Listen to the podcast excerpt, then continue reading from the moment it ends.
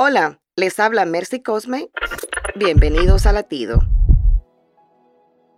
Daniel, en su exiliado en Persia, era el segundo en mando sobre todo el reino. Los que lo envidiaban buscaron cómo desacreditarlo, pero Daniel no tenía falta en su carácter o conducta. Daniel no estaba libre de pecado, pero su fortaleza en Dios le impedía ceder ante la tentación.